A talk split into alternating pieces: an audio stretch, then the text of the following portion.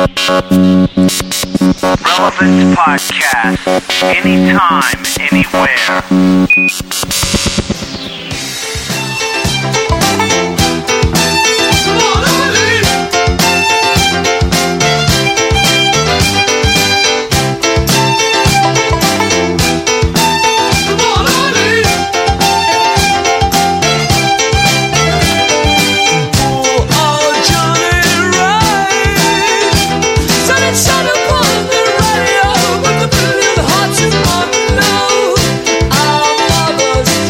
Hello, everyone, and welcome to the Friday, August 10th, 2007 edition of the Old Relevant Podcast, New Wave Edition. Uh, I hope you stand by that through the entire thing. well, I, that's the plan because last week we ended and began the podcast with a little tune from a-ha. Mm-hmm. And there was a post on the message board saying, What was that tune that you ended the podcast with? Oh, I no. replied by saying, Really? and then, I, like, they didn't know. Who's this great new band that, so. that the kids are digging these days? So uh, I decided, you know what, we need to educate the listeners a little bit, and it's an all new wave edition of the Relevant Podcast today. So Good. The Relevant Podcast is the audio companion to Relevant Magazine and RelevantMagazine.com.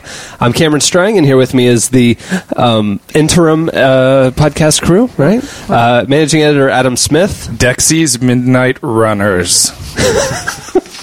um, web content producer Jesse Carey.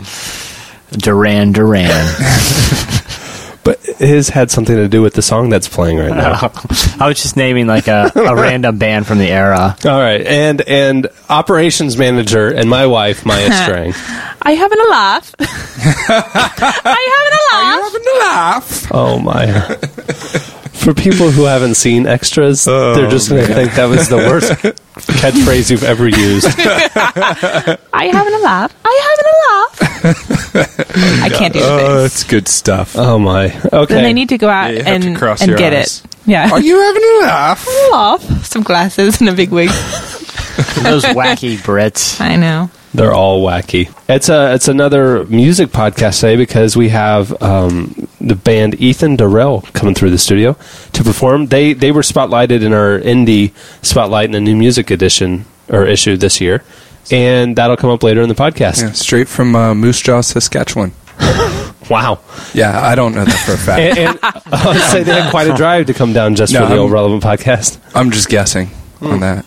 All right, movies coming out. movies come out in theaters tonight, August 10th. We've got Stardust.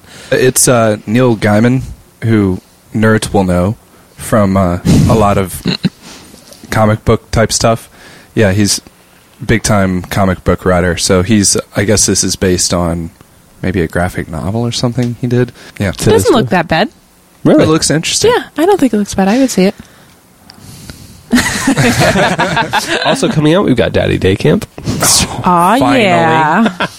The much anticipated. well, the worst part is tra- the trailer says from the studio that brought you Daddy Daycare. Yeah. There's and no nobody one- else. yeah. They apparently wouldn't pay Eddie Murphy's price, and so that's and then it all fell apart from there. But like he So was they're going to like, do well, it, we'll get Cuba Gooding Jr. right? it's not like he was too good for the movie; he was just too expensive for the movie. Well, and it's directed by Fred Savage of It is Wonder not. Years. Is this serious? Yes, Shut it is. up. Yep. He apparently that's that's uh, Oh. like his thing now. He's getting into directing, and what a great way to really make a splash by going Daddy Day Camp. That's sad. Uh, and also coming out, um, Rush Hour 3, starring Jackie Chan and Chris Tucker. If there's one thing we need, it's another Rush Hour movie. Hey, the, the trailers look funny. I, see, I, I never saw- disagree. I've never been with an American man before. Hey, me neither. it's like I felt like all the jokes. I felt like he was telling the same joke over and over. Well, it was and- Chris Tucker saying something in his voice that was like a pseudo punchline. My, Yeah. my fear is that all the punchlines have been shown. You Yeah. know, and that you'll show up and there's no more. However, the other Rush Hours were funnier than the trailers. So maybe. I, I'll see it. I don't It's know. It's either if I that or. Daddy Day Camp. There's still other movies in the theater that, um, you know. no, Jesse, you have to choose between Daddy Day Camp and Rush Hour 3. Didn't you see There's it? also a you sharp saw stick Hot in the Rod, eye. didn't you? I saw Hot Rod. And Oh, Hot Rod depends on who you are, who you're with, and what mood you're in. Okay. okay, and it it can either be the best time you've had at the movies in a long time, or it could be one of the most painful experiences you will ever experience in the movies. And we sat with both of those people on either side of us. And so w- one set of people was like groaning and cursing. They were so angry at how bad the movie was. And then one was totally into it and they were having the best time in their lives. It was gloriously horrible. It, it knew it was bad. And, and not bad like Daddy Day Camp, but like just really dumb, you know? Mm-hmm. And it reveled in it. And it, it just it just soaked up the badness and just it made it so it went so far beyond being bad that it was good. Do you? All right, what I was saying about Andy Samberg last week. Agree or disagree after seeing the film? And I liked him in it. I, I don't think another actor or comic would have done the movie that way. I think he was right for the role. You saw it? No, not yet. No, it was Maya. You saw it. Yeah, it was funny. It was so It was dumb funny. bad. It was it was so funny because it was so bad. Seriously. You'll laugh. You and your college buddies would have the best time at that movie. But if you're going to have any brainwave activity or anything like that, don't go. well, I already, I already kind of have this thing about Andy Samberg. Like I said, I, I'll, I'll give him the benefit of the doubt. I will see it, and then He was make funny in it, dude. In my judgment on his caliber of, you know, Hollywood. There's there's this one moment where I'm not going to be able to describe it. If people have seen it, they'll know what I'm talking about. Where there's the two people talking and the scratching. You know the, Oh, you know what yeah. I'm talking about. At, there's this moment in the movie, Cool Beans, where you just know that it hit bottom and it just started to dig deeper. I mean, it's like it was like wow. And at that moment, I I said, you know what, I'm just going to enjoy the ride. See, uh, no pun intended. Just some guys that wanted to make a dumb movie, and Yeah. some studio paid for it. Yeah.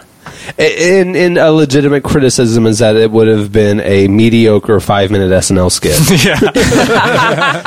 It was a 90 minute movie that was 85 minutes too long. but that's what but that's what made it so gloriously horrible is that they they knew that it was a mediocre five minute skit and they made it even worse. We And Excellent. But it was great. It was it was genius in how bad it was. if um, Night at the Roxbury is any Oh, no, no, indication, no. Oh, it's No, not anything It's not like even that. as good as Night of the Roxbury. It's not, but it's not even. but it's not even like that. Oh, it- oh god! Because I was going to say that didn't kill Will Ferrell. He went No. on. Yeah. Yeah, I, it's not even that genre of movie. It's more. It's more like the old Adam Sandler stuff, where it's just like bad acting, bad choppy editing. It's just bad, but it's a college cult classic. Now, what we're saying is that Daddy Day Camp is probably going to be Yeah. about the same kind of movie. You guys really do need to see it. I want to. it it's it's really like underground. It's like an indie Adam Sandler movie. Yeah. honestly. See, I'm I'm not a hater. I'm not a hater. I like Andy. Let's go see it now. All right, um, coming out in stores, CDs coming out on Tuesday the 14th, which is the day before my mom's birthday. Uh, we have 12 Stones with Anthems for the Underdog on Wind Up. Uh, they have an ad in New Relevant, by the way. As, oh, the 14th is actually when the New Relevant will start shipping, so people can see that ad. All right. They're waiting with bated breath. Oh, I can't wait to see that ad. As Cities Burn with the album Come Now Sleep on Solid State. Eisley with Combinations. Yay, I like Eisley. Farewell Flight with Farewell Flight on Gotee. Cake with B-sides and rarities on Upbeat. Cake. Cake. They're still making music. awesome. Well, apparently not. It's Don't they do the B-sides and rarities. Yeah. Isn't that their song? They're a cool band, though. Yeah, they are. I saw them at uh, a couple times in Nashville. And They kinda- that was their uh, heyday, 98, 99, Yeah. you know. Mm. And then last but not least, Mae is coming out with Singularity on Capitol. So that's it for your entertainment releases and Andy Samberg debate. Up next, Slices.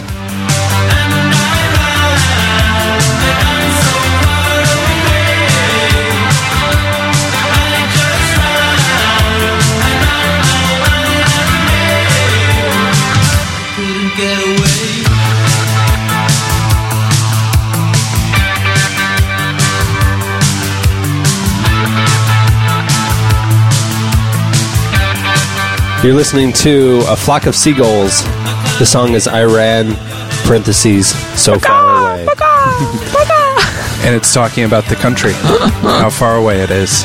At the beginning of the podcast, you heard Dexy's Midnight Runners with Come On Eileen, neither of which are playing this week over at Relevant.tv. But imagine if they were. Man. Uh, we Relevant- should hunt those videos down That'd actually be really cool. and put them up. Uh, actually, let me give you the lineup for Relevant TV. The featured video is actually Paramore with Hallelujah. Uh, we also have Eugene McGuinness with Monsters Under the Bed. We have Charlie Alex March with In the End. It's like two different first names. Charlie Alex March with In the End. We have Speak to Lewis with Arms Reach and Tiger Force with Hey Yo Square Eyes. So check those out over at relevant.tv this week. Oh, and stay tuned for a big announcement at the end of the podcast. So now with slices, here's Adam. 21 year old Matt Murphy snagged himself a piece of sports history on Tuesday when he caught Barry Bonds' 756th asterisk home run. Steroid ball. Yeah, but he may have caught a little more than he bargained for because that ball is uh, taxable income according to the IRS. Yep. Uh, you may remember back when uh, Mark McGwire was hitting all those home runs in 1998 that With his Uh, steroid balls. Yes, that the uh, the IRS initially said that uh, the number sixty two that broke Roger Maris's record would be subject to taxes even if it were returned to McGwire. Well, But very quickly, that was that was shot down because it was very unpopular. But the thing about this is that this poor kid, he's twenty one year old college student. They can still tax this ball even if he doesn't sell it. that's true. So He keeps it Why? Because it's income. It, it is of it is of worth. it's of value. And if he holds on to it every year that it appreciates, he'll get hit with capital gains taxes. Mm-hmm. But but the thing is, I don't think it is income. He did. If he doesn't Yeah. sell it, then it's not Oh, income. it's it's ridiculous. If you no go doubt, t- on a game show and you win a car and you drive home in that car, you will get a tax bill in the mail for winning or being given Right. that car. I, I know every everything you see on TV. You know, who wants to be a millionaire or whatever. It's all has a big asterisk because it's not your money. The half of it's the government. Not half. I mean, if he's uh, if this is- 35%. Yeah, if this is over half a million dollars, which much. is which is what it would be because uh, McGwire sold for three million. So if this is over half a million dollars, he'll be in the highest tax bracket, which is thirty five percent. Yeah, and that's wh- what it says is that immediately, at the very least, it kicks him up. You know, uh, re- regardless of what the ball's worth, even if it's not three million, it automatically kicks him up to the highest tax bracket because at the very least they're saying like six hundred thousand dollars. That's Yeah. why. I, So, you know, this poor kid grabs himself a baseball, probably very, very excited, not knowing that he's got to get rid of that ball quickly, even to be able to afford to pay the taxes on Well, it. just before April fifteenth. Well, the crazy thing though is it's not like he could just keep it as a piece of sports memorabilia because it's actually going to cost him money every Yeah. year he owns it. Well, and two, he'd have to get it insured, you know, mm-hmm. for millions, you know, and that so he wouldn't be able to everybody that afford catches the ball has to have that happen, or just Only because this has something. to be Yeah. a big only one. if it's worth something Yeah. because it's yeah, there's a so big if he would have caught it and ran and no one saw his face, he'd be good to go. But well, no, I mean They couldn't find him. technically, Technically, I yeah. guess I he mean, would well, be a someone, someone still has Wilt Chamberlain's uh, basketball from the hundred point game, and whoever took it has never come forward. So they probably never had to pay taxes on it. They have But a big tax bill. right, but what like what satisfaction is it to know that you have this historic piece of sports memorabilia and you can't brag about it to anyone? see, that's why I, I'm leaning towards Ron Paul. 2008. He's a libertarian, Yeah. Republican He'd- candidate. He'd do away with that stuff. He's not. He wants to do away with income tax. He wants to cut the federal government down to. So it'd just be national sales tax or something. How would he pay for government services? well, one. He'd he's be gonna, doing it he's for gonna, free. He's going to be cutting. It's a all lot of- volunteer. It's all volunteer. Sorry, if you volunteer. work for the government, you're now volunteering. well, he would be cutting a lot of government services and making the local level um, in control. So your local taxes would go up. Yeah. More property taxes, and Ron- local income taxes. Ron Paul is uh, he is an internet darling Yeah. right now amongst liberals and conservatives conservatives alike Because Like, he's so- people love Ron Paul. He's somewhat rare in his stance because he's like a strict constitutionalist. Um, and he's he's like a, a true well he's not like a, a neoconservative he's like a true uh, the classical conser- conservative. Um, but he's also um, against abortion, which is a little bit rare to see someone as socially liberal as he is to be opposed to abortion. I told I I've said in interviews that if a candidate would come forward that was socially liberal liberal but morally conservative, they would find millions Yep, of voters and- that, that feel Well, disenfranchised. and, and if you, Paul. I watched, I watched a little bit of the Republican debate, and you see all these guys that are obviously politicians. You know, um, everyone like Mitt Romney, uh, Brownback, that you know, they all carry themselves in a way that they're obviously you can tell that they they are. If you saw them on the street, It- you would say politician. yeah. And even even in the debate, Ron Paul is like a firecracker. And that, and I was watching it. Dana walked in, and I was like, "This guy is awesome." But the reason I don't know if he's going to win is because he shoots from the hip. Like he's just sitting there, like giving this scowl, like "You guys are, ma- Well, you guys make me sick." The, like, the the reason he won't win is that there's not enough money behind his campaign. The uh, the Vegas odds on him right now are fifteen to one, and that dropped. That, that actually dropped down from like eighty to one. But I, I was I fir- I was it was like the Fourth of July and people I was down at the park the night I got the the firework debris in my eye. Um, Almost I- lost your eye. Yeah, I nearly lost my eye in a fireworks accident. Um, because because Ron Paul's down there and here's the firecracker. yeah, He's going, he got in your eye a little bit. but before I was I was walking around the park and there's people handing out. You know, polit- uh, typically I don't I don't take stuff. It's like the whole Mitch Hedberg here. You throw this away. Yeah. Um, but Uh, for people who don't know what he's talking about, Mitch Hedberg, uh, may rest in peace, had a joke that said it's almost like when somebody's handing you a pamphlet or a flyer. It's like they're saying, "Here, you throw this away." So I typically don't pick it up, but I actually did pick up some of the Ron Paul uh, pamphlets and read them over dinner. And I was like, With your one good eye. yeah, exactly. this is before the fireworks Oh. incident happened, and I was like, yeah, this guy, I I kind of like where what he's what he's saying here. So So Um, you were affected by grassroots social or political activism. I was, and I did, Interesting. I, I honestly thought that I was above it. Well, I don't, I wouldn't say I was above it, but I felt like I had en- enough knowledge of you know the, the political current right now that I didn't, I wouldn't succumb to it. Then that sounds kind of arrogant, and I was humbled. And now he's now he's getting some momentum on the internet, which is cool. His website is titled Ron Paul for 2008 Hope for America. The That's uh, a very po- politician Yeah, slogan.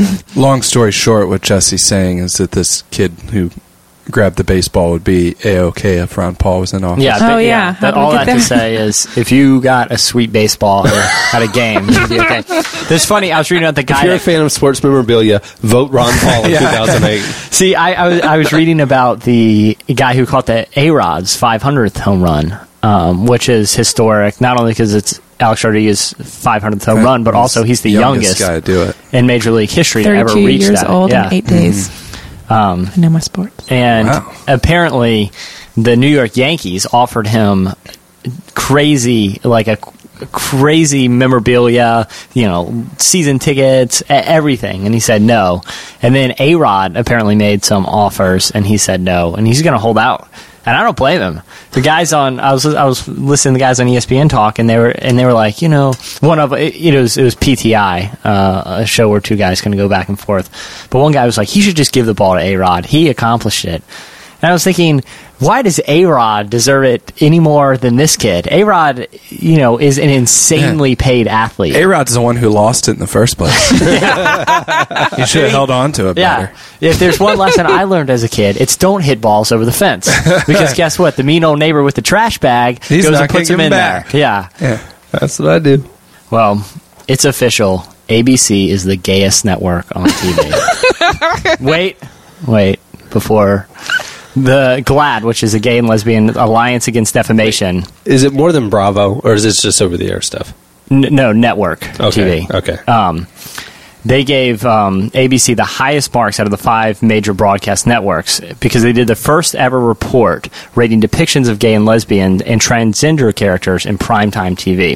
Now, basically, what they did is they watched uh, 4,693 hours of programming in June to May of 2006, 2007 and they counted the number of times that uh, impressions is what they're calling it, um, sort of like they do in web ad sales. Occurrences of gay characters or discussions or themes came up within those amount of time, and they gave them ratings from uh, failing to excellent. No one got excellent, but ABC had good.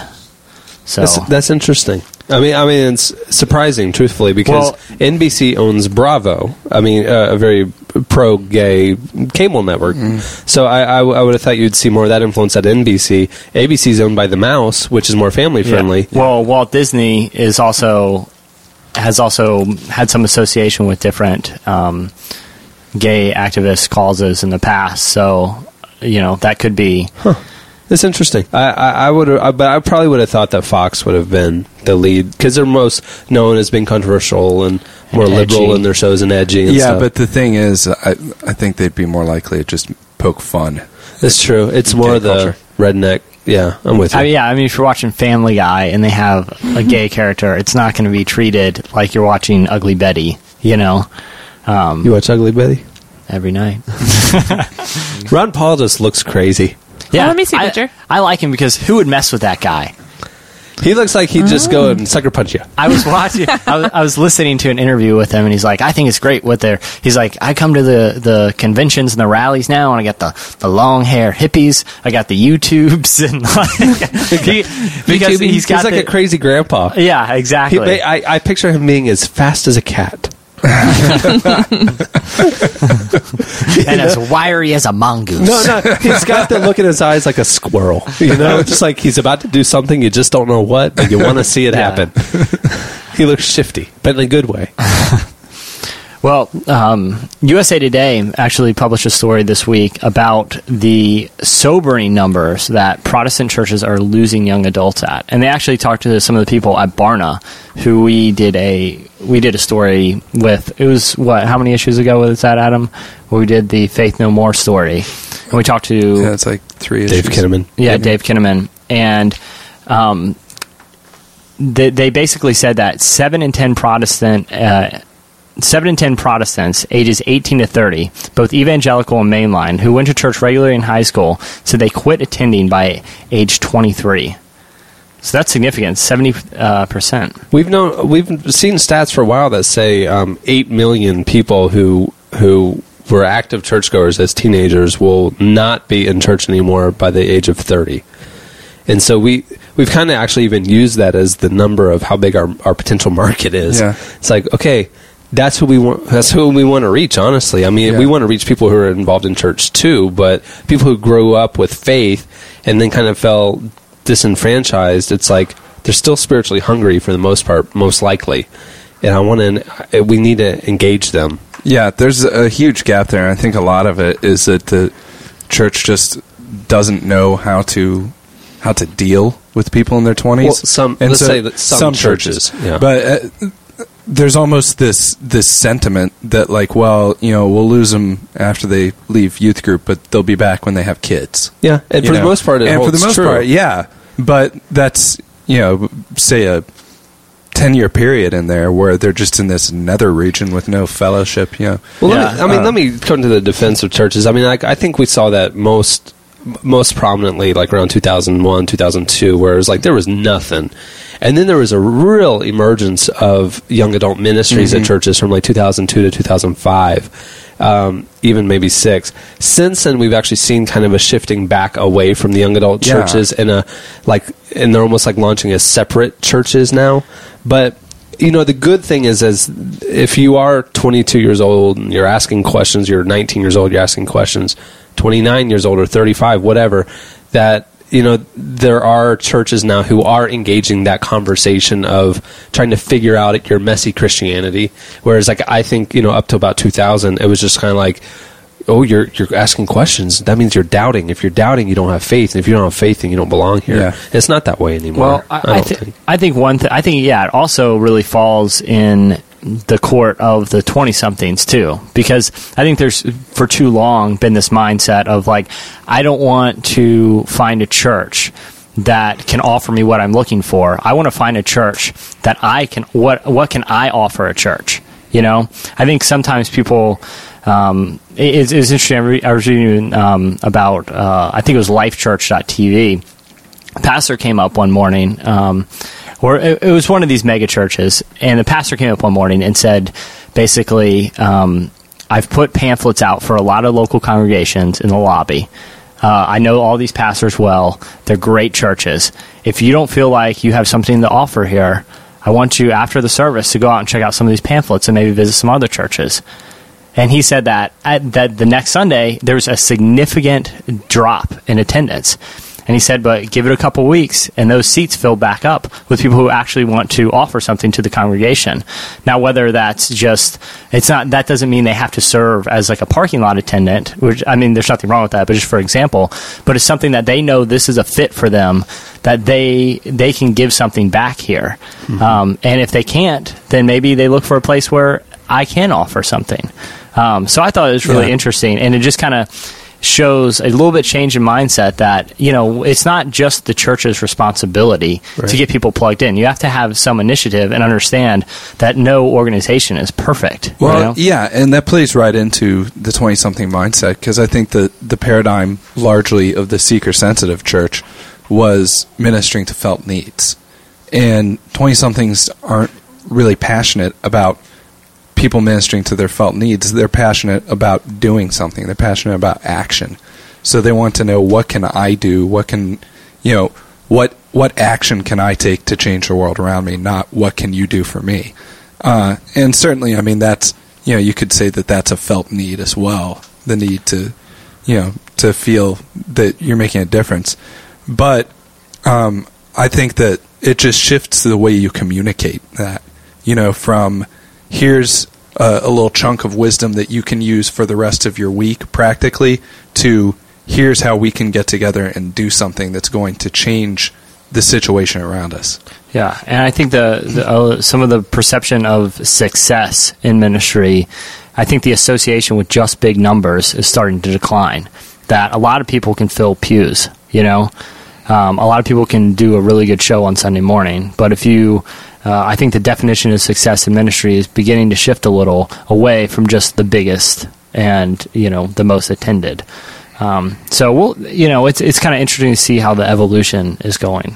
Uh, there was a study done, and they found that 92 beaches were contaminated and dirty. And the dirtiest one was in Beachwood Beach in New Jersey.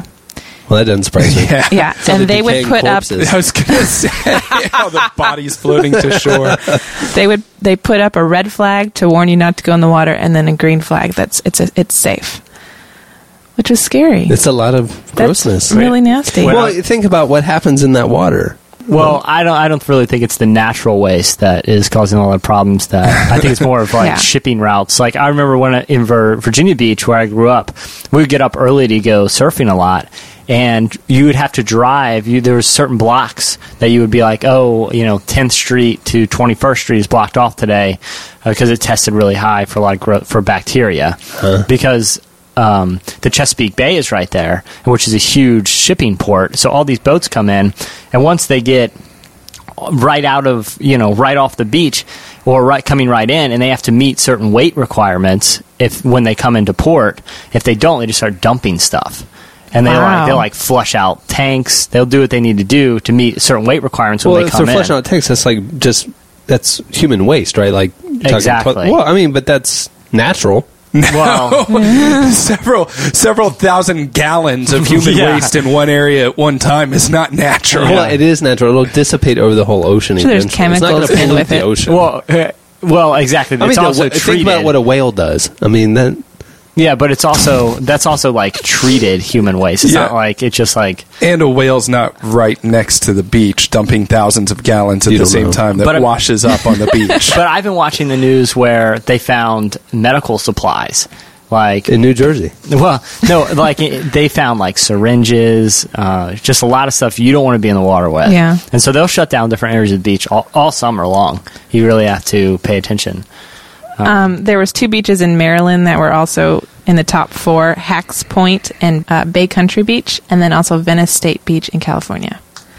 so don't so go to those just beaches. don't go there. If you want to go to a nice beach, the number one uh, best beach is Myrtle Beach, South Carolina. Really? Myrtle Beach Well, it's probably not Man. near any big shipping ports. must Yeah. have really changed since I was a kid. Are you talking about nicest as far as just cleanest water? It says best beach, world's Wow. best beach. Myrtle Beach was scummy when I was a kid. Well, I, yeah. I'm Miami sure- got number two. of course, Myrtle Abo- Beach like is above really Hawaii big. and Really? stuff.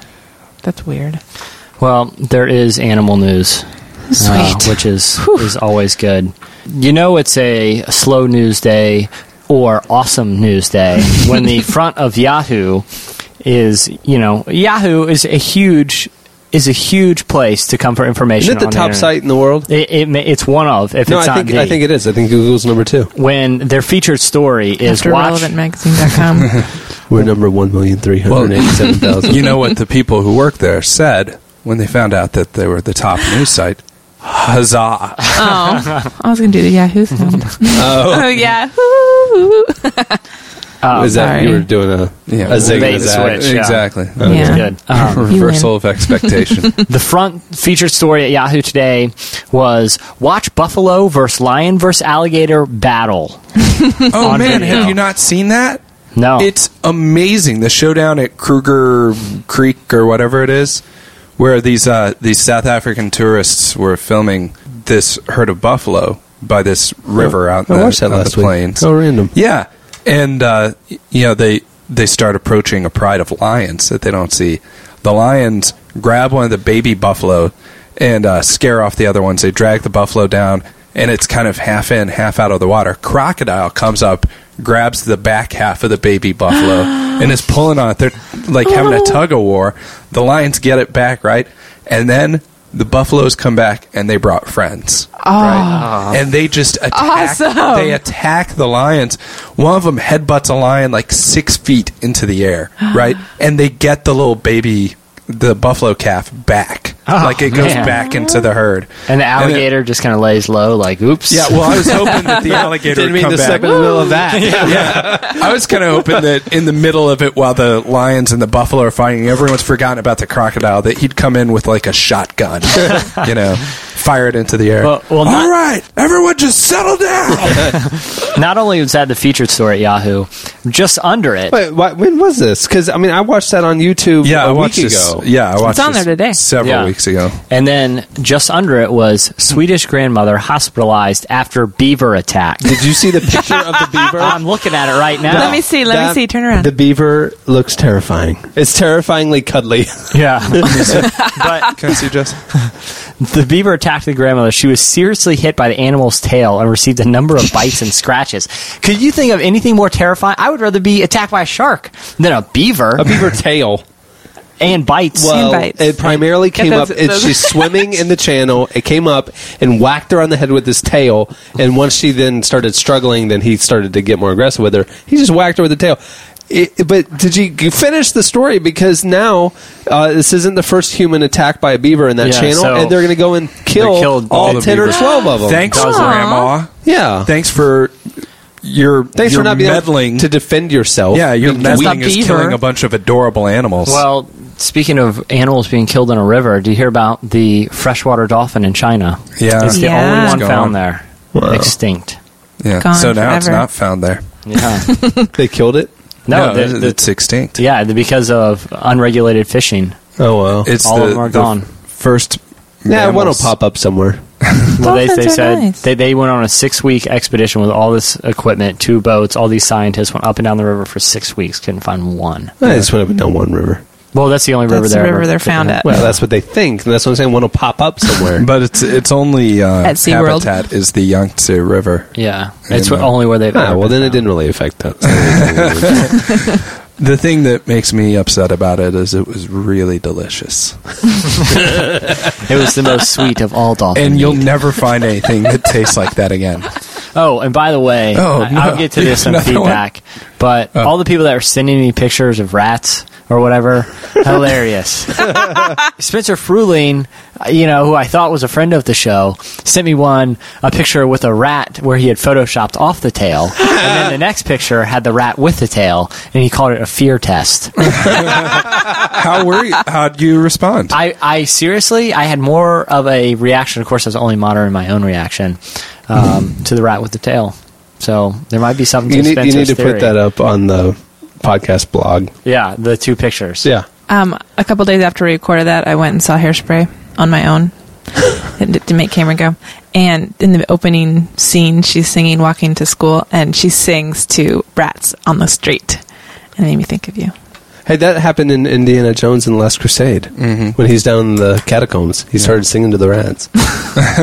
yeah, I. There's scenes in remember. that. Which one? It's Temple Well, of no, it was Indiana Jones the Last musical. Cru- you didn't see it? Oh no, I didn't. yeah, That's yeah. Disney put it out. Last Crusade is the one with all the. rats. Are you rats. serious? Are you joking? You're joking. Woo, over my head. Yeah, Well- there's no Indiana Jones musical. It wouldn't babe. surprise me because I wouldn't. Yeah, I would believe you. Indiana I did believe you. the theme park, um, The stunt spectacular. yeah, the stunt spectacular has been going strong for about three decades over at MGM, along with all their other rides. Yeah. You know, all their other attractions. Oh, were you here when you were a child? Oh, it was pretty much the same stuff. You know, did you see Tower of Terror? That debuted 15 years They ago. They change that every year. They put Ta- more drops in. That's all. Tower of Terror changes. Like now, literally, it's on random, and every ride is different. by it, it's, It's- different. you're by gonna drop. a, a second. it's still Well, Tower Yeah. not really. They'll push you down, push you up, push you down, push you up. Whereas before, it's just you're done. Still, it's the same ride, just But slight they modification. added Rock and Roller Coaster, which is an awesome roller coaster. But That it's an fun. incredibly lame Aerosmith theme. Like when you're Yeah. waiting in line and you peek in the studio Yeah. at Aerosmith recording. No way! Aerosmith. They were cool, right? Were they cool? You know? No, turns out no. Or, or, or Tomorrowland. That's always exciting. It's like Mark Steele says, the future as envisioned in 1978. Yeah, the, Have you the not world been of- in the last five years? They totally redid Tomorrowland. I was there uh, a year and a half ago. Right. It's And not 19. Did you go to the original Tomorrowland? It was the 1978 version up until about five years ago, and now it's this. It's not much different. it completely still- looks different. It, it is the still incredibly ethos lame. is the same. Well, it's weird because it's like the food that I buy at Tomorrowland. It seems like they adjusted for inflation. Because it's like, oh, fifteen dollars for a hamburger. Is this what tomorrow will look like? it's a grim picture of the future you paint indeed, Mickey Mouse. yeah. oh, how accurate.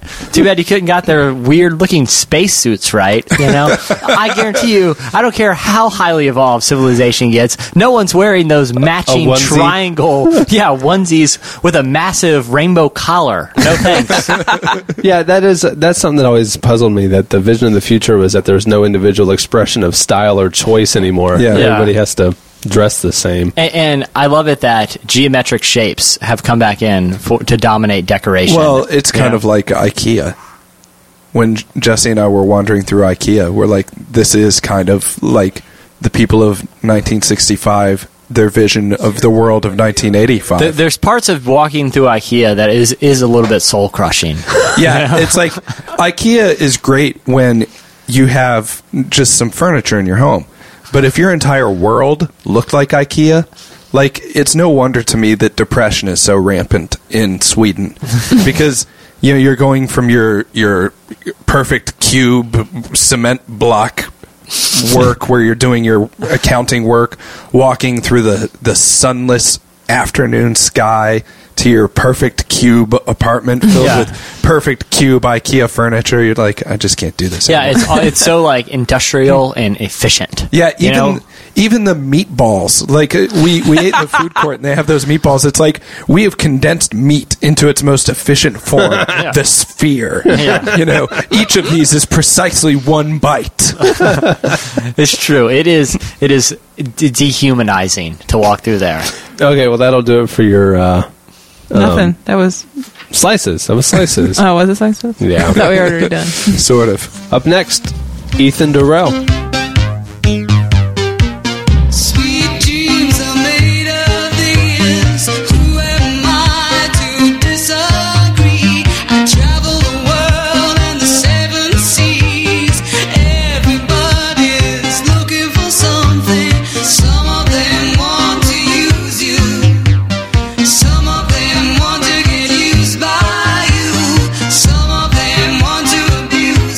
Listening to the Eurythmics. Actually, you're listening to Eurythmics, not the. The song is "Sweet Dreams Are Made of This." There's also parentheses in that song name as well. You can just guess where. This week we had the pleasure of Ethan Durelle coming through the studio. Great indie rock band. They've been around for a little while, and like Cameron said earlier, we actually spotlighted them in the uh, new artist section a couple uh, issues ago in the magazine. If this is your first time checking them out, I'm sure it will not be your last because they're a great Ooh, band. that's a lofty statement. Well, I I'll, I think I can stand by it. You can check them out at ethandurelle.net. It's D U R E L L E net. And without any further ado, here is Ethan Durelle. We're Ethan Durelle. We're from Waco, Texas, and this song is called Two Sunrises, and we're playing some very different versions of them. So,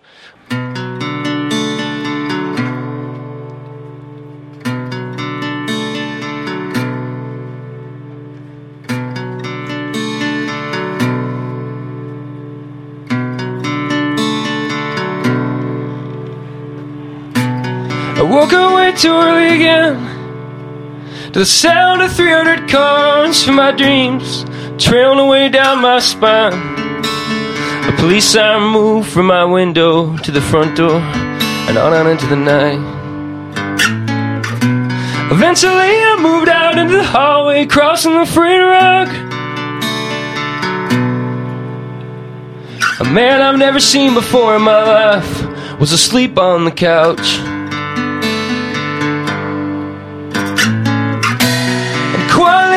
Grabbed some blankets from a closet and threw one over his body. Grabbed my keys from the coffee table, opened the door, walked out down the stairs across the courtyard to my car, got in and drove away.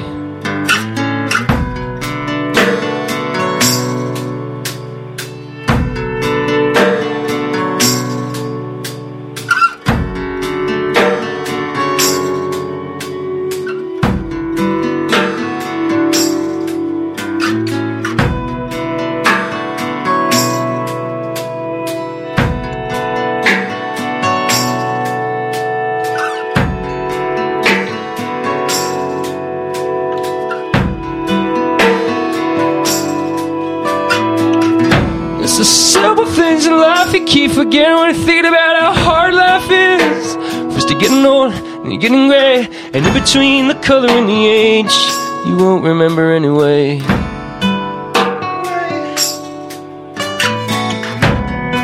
Three nights in a row I've been driving out here where the trees get farther and farther apart.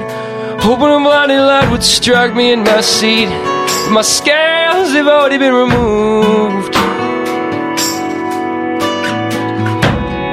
And the last thing I remember after my car gas was standing on the edge of the road. Seen you come up over that hill, just like two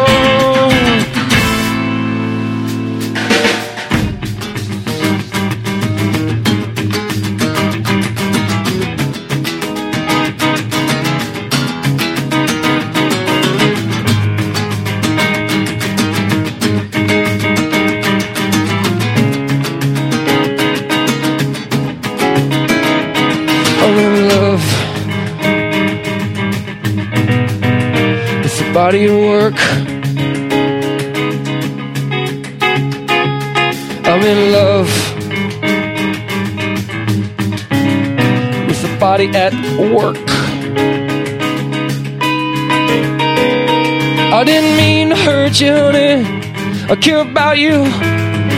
You're worth the pain and sweat. I didn't mean to hurt you, honey. You know what that is. I don't want. I didn't know. So you run from the progress, from the process that is on you every day and night since you moved to the city. Turn the corners of the stairwell through the kitchen to your bedroom where the stereo sings you off to sleep. Cause they don't want you, they don't need you, not the frenzy. They could beat you and they could chew you up, spit you out, chew you up again. Baby, because you debut.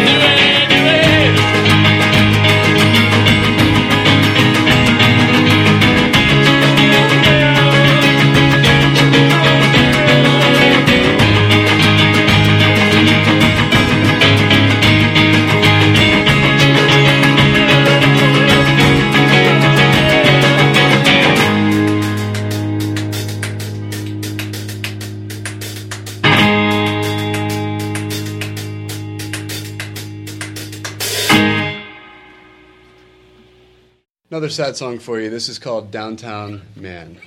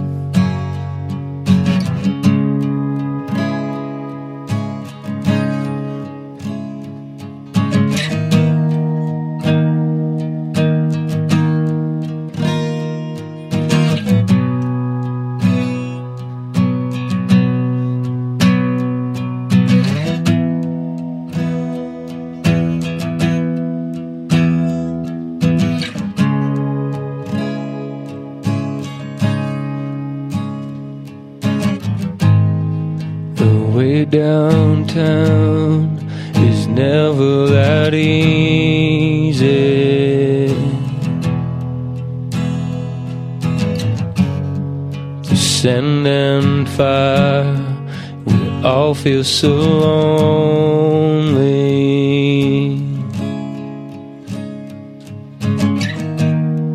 The sun in the sky, she murders your backside.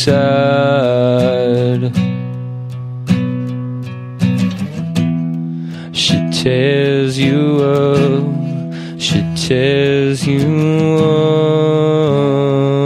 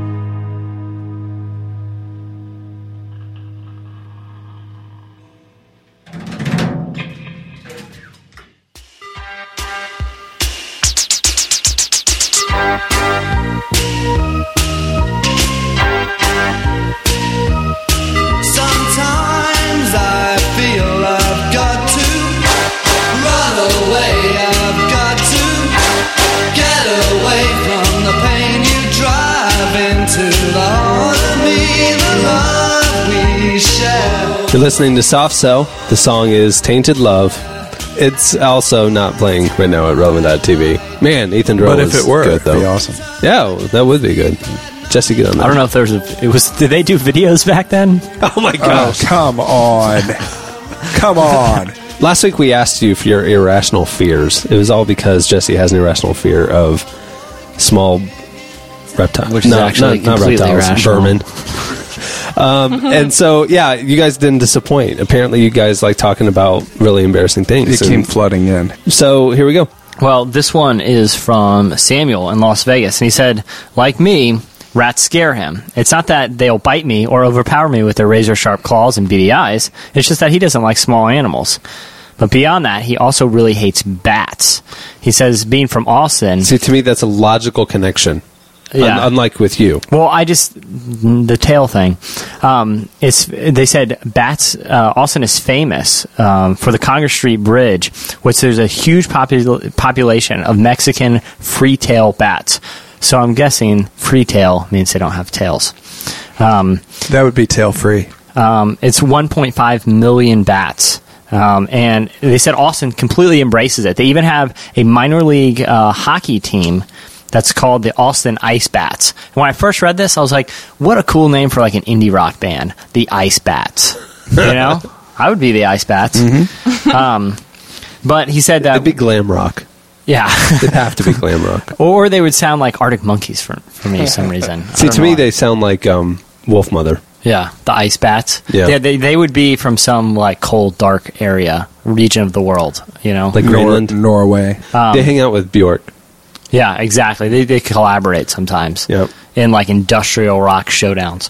Um, but he said the Or fear death metal. really stems from a little bit of hostility because when he was in seventh grade, one of the teachers left the window open, and to escape the cool Austin air, all the bats went into the classroom. and so when the kids got to school, they saw the bats in there, so they closed school for three hours. Except his class met in the other building, so he had to still go to class. All right, Matthew Pelishek is terrified of whales. Uh, says not like a beluga whale. Well, clearly that would just be crazy. But the big ones. In fact, the bigger they are, the more they terrify me. Ha- has he ever encountered one? I'm trying to get to where he says his his bad experience with the whale. Oh, he was mugged by a whale. A whale. a blue whale took his wallet. Um, speaking of the ocean, we have a, a gift here from Mike Mike- Mike Ferber from Clarksburg, West Virginia, and um, he sent us saltwater taffies. I love Saltwater saltwater taffy. taffy. Don't, don't eat them on the podcast. Where are they Oh. from? Holden Beach, Oh. North Carolina. Holden Beach, North Okay. Carolina. Yeah, Saltwater taffy is awesome. I'm hungry. I've never had saltwater taffy. Also, um, Bob Messer said that the licorice that I was talking about is called Nibs. N I B S. What did you say? Nibbles? thanks. Does that make you not want to eat it? Oh, still want them. Wow. Haven't gotten them yet. Elizabeth Carroll. She um, is afraid of She having has two first names. Elizabeth Carroll. Yes, she is afraid of having things stuffed in her ears. um, she doesn't like like people wet to know that one because it's pretty easy to come up behind her and just cover her ears. My mom's a nurse, and she told me once of having to take roaches out of people's ears. Oh gosh. So for a long time, I would sleep with a blanket like wrapped around my ears and stuff. My, my question is, who does like having things put in their ears? like, if someone came up behind me and put a finger in my ear, I'd be pretty terrified too. There's a difference between liking it and being terrified of it, though. I mean, I don't like it. Nobody likes it, but it's not a fear that you go around thinking about. wearing earmuffs or something. Right. I got one here from Tracy Homer. She says, I used to have an irrational fear that people would steal outgoing mail from my mailbox so they could have the stamps or steal or steal the outgoing Netflix DVDs. I kind of got over that, but it's morphed into a fear that people will steal my laundry off the clothesline. So I guess I fear that people are going to steal useless and stupid things from me. Jimmy Hudson says that uh, he, he's terrified of irons. Wait, iron the supplement? Iron. Iron, the uh, the clothes flattening instrument. Gotcha. Says as a younger person, I refuse to let you know at what age, which means a couple months ago, I stuck my tongue on an iron. My thought process was that I could achieve that wonderful crackling sound that you get when you place bacon in a hot frying pan. Jimmy, do you know what that crackling sound is? That's the bacon scorching. Okay, so that Mm. if you hear that sound, your tongue's in bad shape. He says the plot thickened when I realized I could not remove my tongue fast enough to avoid the pain associated with burning tongue flesh. As you could imagine, I'm now quite jumpy at the sight of an iron. Well, so, just- you didn't no real no real need for that. Just don't put your tongue on it. It seems to me that there hasn't been a lot of um, innovation in the iron board, ironing board department. You know, it's pretty much the same ironing board they've been using for like 60 years. Well, the iron has progressed. the iron, but not the ironing board. And here's the thing. How can you pro- progress a board? I think it could be a little bit more stable because I've had plenty of mm-hmm. times where I put a heavy. I mean, irons. It's. I mean, it's a chunk of metal, and you're putting it on this flimsy thing that you fold up and hang on the back of a closet How door. much? How much did you pay for your ironing board? I, I'm pretty sure no matter what kind of ironing board you get, you pretty much get They're the same wobbly. thing. Moreover, ones. Ours is wobbly. Huge chunk of me- like what kind of iron are you using? Are you using one of the old ones that you heat up I, in the fireplace? yeah, I actually have a furnace, like a brick oven Yeah. that I that I heated There's in. your first problem. yeah. But but it seems like I've seen on more one occasion when the when the ironing board starts tipping, it's like oh watch out, you know, like iron falling. You also shouldn't burned like iron on your driveway, which is slanted. have you have you had have you been burned like that? I have. See, I'm not alone here. Knock me I over. think, I think you know, necessity is the mother of invention. So if a podcast listener hears this and like, you know what, I've been burned. Well, they and have- I've had my foot. I've been burned. My tongue got burned. Lisa Kowalski is uh, afraid of the Pixar lamp. Um, she says as soon as it turns to stare at you with that one eye, yikes! I literally cover my face in the theaters when Pixar hops out. My friends have to tell me when it's over. Bad news is I purchased two Pixar-ish lamps a few years ago without knowing I was afraid of them. My loving friends took great joy in turning the lamps toward me whenever they could, so as to make me jump out of my skin when I noticed it. No bueno. Uh, if you have any ideas of how to overcome this fear, I'm I'll gladly hear you out. Uh, the best way to do that is turn a lamp toward you, then smash it with a hammer, so that you feel some control over Yeah. it. Okay, so that'll do it for your feedback.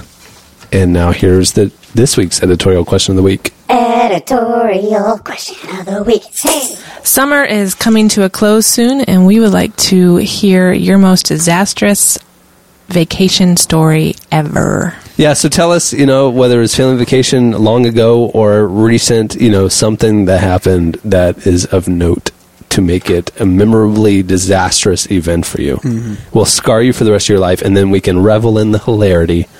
Because that's what we Yeah, like to do. And, and if you just send in the plot for a Chevy Chase movie, we're going to see right through it because, hello, we're all huge Chevy Chase fans Yeah. and we've seen all his movies. Well, him and Cuba Gooding Jr. yeah. I mean, so, you try and if send this in is the, the plot, plot for that- boat trip. or if this is the Yeah, plot to yeah. Daddy Day Camp, we'll Yeah. know it. Yeah, because I guarantee you we will have seen it. Yeah, if multiple there's times. anything in the comedy vacation genre, trust me, Yeah, we've, we've seen, seen it. All right. So uh, email us at editorial at relevantmagazine.com or feedback at relevantmagazine.com. In relevant news, we have a little update. Last week, we launched the new, all new, relevantstore.com. For the last like five or six years, Relevant Store has really just been a store where you could buy stuff we made our books, our shirts, our magazines. paper cranes, things we whittled. and and and we decided now that we're not publishing books actively um, that we would seize the opportunity and reinvent the relevant store and really what it's going to be and what it is is handpicked products um, that maybe the, the you would have seen in the magazine or maybe it's an independent artist or band or something that you don't know about yet and we can help you know, kind of bring awareness to great up and coming stuff. We're carrying independent apparel lines now. Um, we have companies like Naive or Trace Propaganda. We have um, some independent music up. We have uh, uh, an area that's small now, but will actually probably be the most lo- or the largest area on the site coming soon is going to be the art and design area.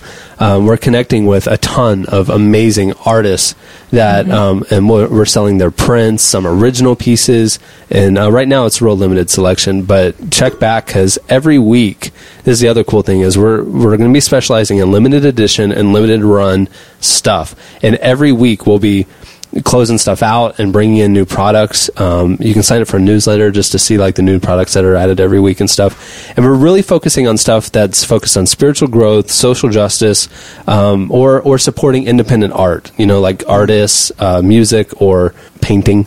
And um, and trying to give a platform to people who are doing stuff that's cool and innovative and, and fresh. And so we're, we're going to keep real limited runs. So if you see uh, an album or a shirt, I mean, we may only have three. And Yeah. so it's one of those like quick, and then you come back next week, it's gone. So we just want to keep things moving real fast in the store. Yeah, So. and let me say, Jesse actually has some tremendous etch a sketch artwork for sale, but um, the the artwork may change during shipping. Yeah, I've done everything beware. I can. I put so many fragile stickers, but I don't want to get one more letter of complaint about that. hey, at the very at, le- at least you got an extra sketch. So yeah, be you know, grateful cry me for a that. Okay, you paid thrice the retail value for it, but still, And it was opened and Yeah. used and scratched up a little bit. yeah. Uh, anyway, so check out relevantstore.com. If you're an independent artist, uh, whether it be a designer or artist or musician, or you have a band or something, and you'd like, or, or even apparel company, and you'd like to submit things for consideration um, uh, for the store, uh, hit up Matt Addington at matt at relevantmediagroup.com, and uh, he's he's kind of spearheading the store for us, and we'll be able to get your products into the uh, selection meetings Cool. definitely check out relevantstore.com and come back frequently. Um, on that note, the magazine is at the printer and should be shipping here in the next week or two to subscribers nationwide. The one with, should we reveal it? Ben Harper is on the cover. We have a uh, an interview with Ben Harper. That's Very pretty cool. fantastic. It's a great issue. We'll talk more about it um, as the magazine ships, and we'll we'll let you know more about the issue. But the September October issue of Relevant has Ben Harper on the cover and a new trim size and a slightly different cover treatment. You'll you'll see a slight variation. We're now being printed at the same place that does Wired and stuff, and so that gritty Wired Matty, cover is yeah. what you know. We've had gritty matte for forever, but Just varying hasn't been degrees gritty or matty enough. yeah, various varying degrees of grittiness and mattiness. And I don't feel like there have been a couple times where we nailed it. I feel like the Jon Foreman issue from like 05, we nailed it. But there have been issues where I've hated Yeah, the texture, This is printed on actual industrial grade sandpaper.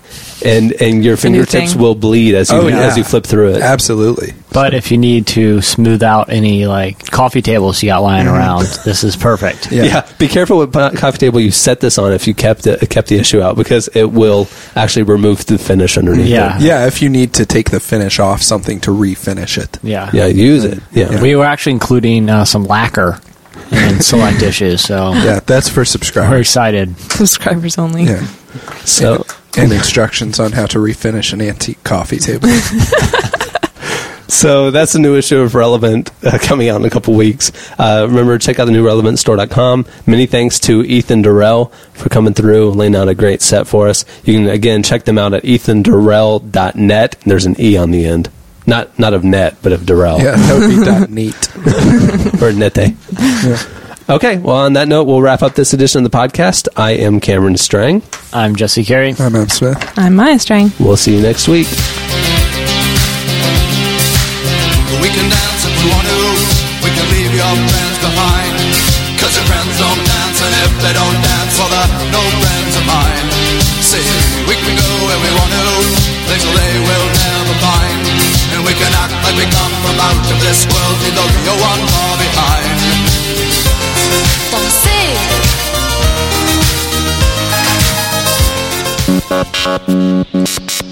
Relevant Podcast. Anytime, anywhere. It's a grim picture of the future you paint indeed, Mickey Mouse.